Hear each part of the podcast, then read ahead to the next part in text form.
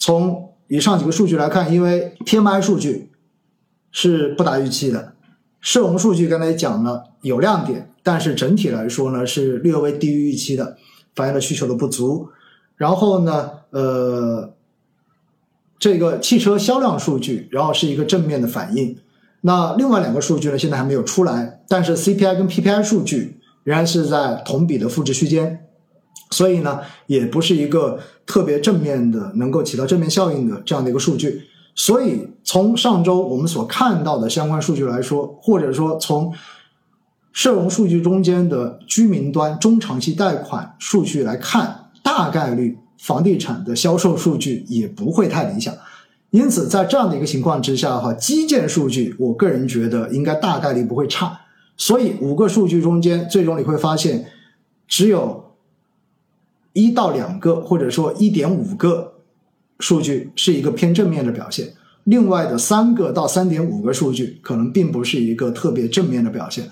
所以在这样的一个背景之下，哈，对于接下来的市场还要继续磨下去，我建议大家要有足够的心理准备。真的是要足够的心理准备啊！就是，呃，正像我说的一样，除非真的有超预期的一些政策落地，能够大幅的提升市场的信心，否则大概率仍然会在这个底部继续的磨一磨。那磨到什么时候能够起来？第一方面，数据能不能转好？第二方面，是不是有一些超预期的政策能够落地？第三方面，就是市场真的已经出清了，就是该卖的，对吧？然后对市场已经没有信心的人，骂骂咧咧的，该卖已经卖完了，市场上面已经没有人再愿意卖了。说白了就是空头已经完全投降了，那么这个时候的话呢，也许市场莫名其妙，对吧？市场或者有迹可循，或者莫名其妙的就从底部开始起来了。因为毕竟现在市场就是处在一个极具性价比很低的位置，但是什么时候起来，没有人知道，我也不用，我也没有这个能力。我反复的强调，每次直播我都强调，我没有这个能力，所以判断市场什么时候能够出拐点，我也不知道。就好像上次我跟大家所讲的一样，我现在就等着你。如果没有到我的手动补仓线，我就正常定投扣款，反正我周一到周四都在扣，对不对？然后如果你继续往下跌，你跌到了我要手动补仓的那条线，呃，创业板幺六七八，对不对？你到了这条线，哎，我就补创业板进去。然后科创板你到了七百七四五吧，好像是你到了这条线，我就补科创五零进去。总之就是这么个结果。但是你现在要我卖。哎，我是不会卖的，这就是我自己的一个选择，而且我也有信心等下去，因为我觉得万物皆周期，这一次的周期也许比过往的那几次会要更长一些，但是我相信周期一定会起来，起来的时间我不知道，但是未来它一定会起来。为什么？因为市场是均值回归的，只要你相信均值回归，实际上在这个阶段做投资选择是一个很简单的事情，因为你不用去纠结。真正纠结是什么？是市场真正的反弹起来了，然后反弹到你刚好要回本不回本，这个时候你要不要做减仓，或者说继续往上到你开始赚钱，跟要不要等到止盈线？哎，其实这个时候是最纠结的时候。但是现在已经跌到标准的底部的时候，我个人觉得其实投资是没有什么太多好纠结的，除非什么？除非就是我前面所说的，就是现在的仓位已经。远远超过你能够承受的最高仓位，你买的东西已经完全不能给你任何的底层信心，对吧？我前面也跟大家说过，为什么要底层信心？第一方面，你对于中国的产业升级有没有信心？第二，你对于中美竞争、中国未来走出自己的路有没有信心？第三，你对自己所买的这个基金、基金经理有没有信心？第四，你对于自己所买的这个行业、这个行业的未来有没有信心？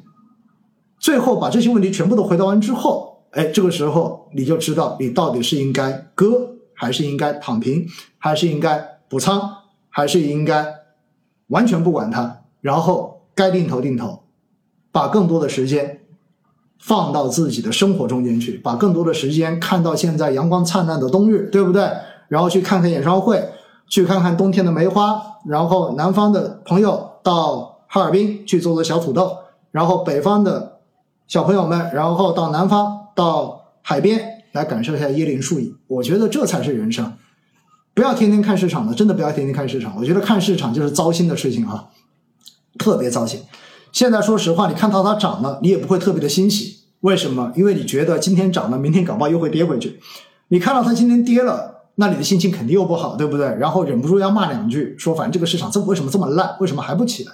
重要的是，如果你看到市场跌了，同时又看到外围市场涨了，那你就觉得更加想给自己两个耳光，对不对？为什么当时我没有去买周边的这一些其他的其他国币的资产？为什么我就所有的资产都压在了 A 股？所以这个时候你会更难受。因此呢，就好像我之前所讲的一样哈，大家一定记得，投资本身它就不是一个说规定你只能投一个国家，也没有规定你说只能投股票。钱该怎么投，你自己都可以去用。你可以投海外，你也可以投国内；你可以投股票，你也可以投债券；你可以投商品，对吧？你可以投黄金，你也可以投证券。所以，其实到最后你会发现，投资可以随着我们对于市场的了解，可以随着我们对不同资产的这种了解，然后你可以根据自己的这些认知，根据自己的。这些判断，然后去做出合理的一个配置。总之，不要把鸡蛋放在同一个篮子里。甚至于现在有很多人说，也不要把篮子放在同一架车上。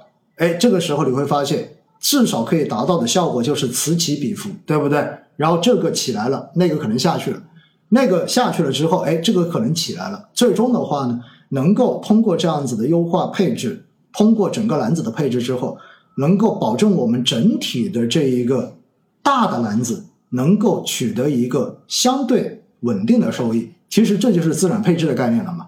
所以呢，我觉得哈，呃，A 股大 A 股磨了大家三年之后，实际上有很多人也在这个过程中间慢慢的学到了很多的知识，也慢慢的意识到了配置的重要性。我觉得其实对于各位来讲哈，真正的只要在这个过程中间不断的在进行总结，然后理性的去进行了分析。最终你会发现，哎，有些东西可能真的是基金经理不行，有些东西可能真的是基金公司不行，而有些可能真的是我自己没有选对时间，而有些东西也许是我当年的话，因为他没有去做止盈，对不对？还有些可能是因为我自己从一开始就想补仓，然后补着补着补到现在补成了满仓。你会发现这些东西，只要你自己有理性的去对待，有理性的去进行总结之后。这对于未来来讲的话，都是你赚钱的吃饭的家伙，各位。而最担心的是什么呢？我最担心的是过去的三年，大家可能参与投资，然后莫名其妙买进去，然后莫名其妙亏到现在。重要的是，也没有什么太多的心情，也没有什么太多的心思想要去了解为什么会亏，也没有什么太多的心思想要了解现在到底该做什么，更多的是希望。旁边的人能够直接帮我做一个操作，对不对？然后该怎么样怎么样，什么时候能够回本，然后告诉我什么时候该买，什么时候该卖。实际上，我告诉大家，所有的东西哈，就是能够沟通，但是需要你自己去掌握。你自己只有通过总结，结合自己的实际情况，到最后做出符合自己自身情况的决策，那么这个东西对你来讲的话，才是长远比较安全，并且。最终能够获得一个比较理想结果的东西，这个结果也许是收益高，也许是波动小，也许是你的心态好。总之，我们还是真正的要在这三年多的这个时间中间，哈，至少你要发现你在投资中间你最在意的到底是什么。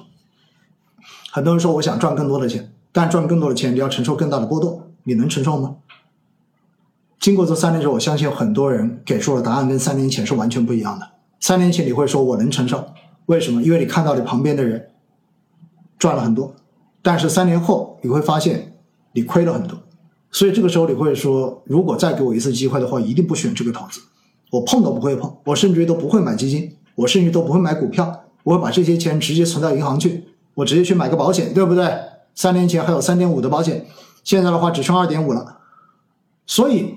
大家看到没有？这就是我们经历过之后，然后你会慢慢的发现一些更真实的东西，你会慢慢的发现自己投资中间真实的那个心理状态是什么样子的。所以呢，我希望哈，呃，大家真的不要浪费这段时间，也不要浪费过去的三年。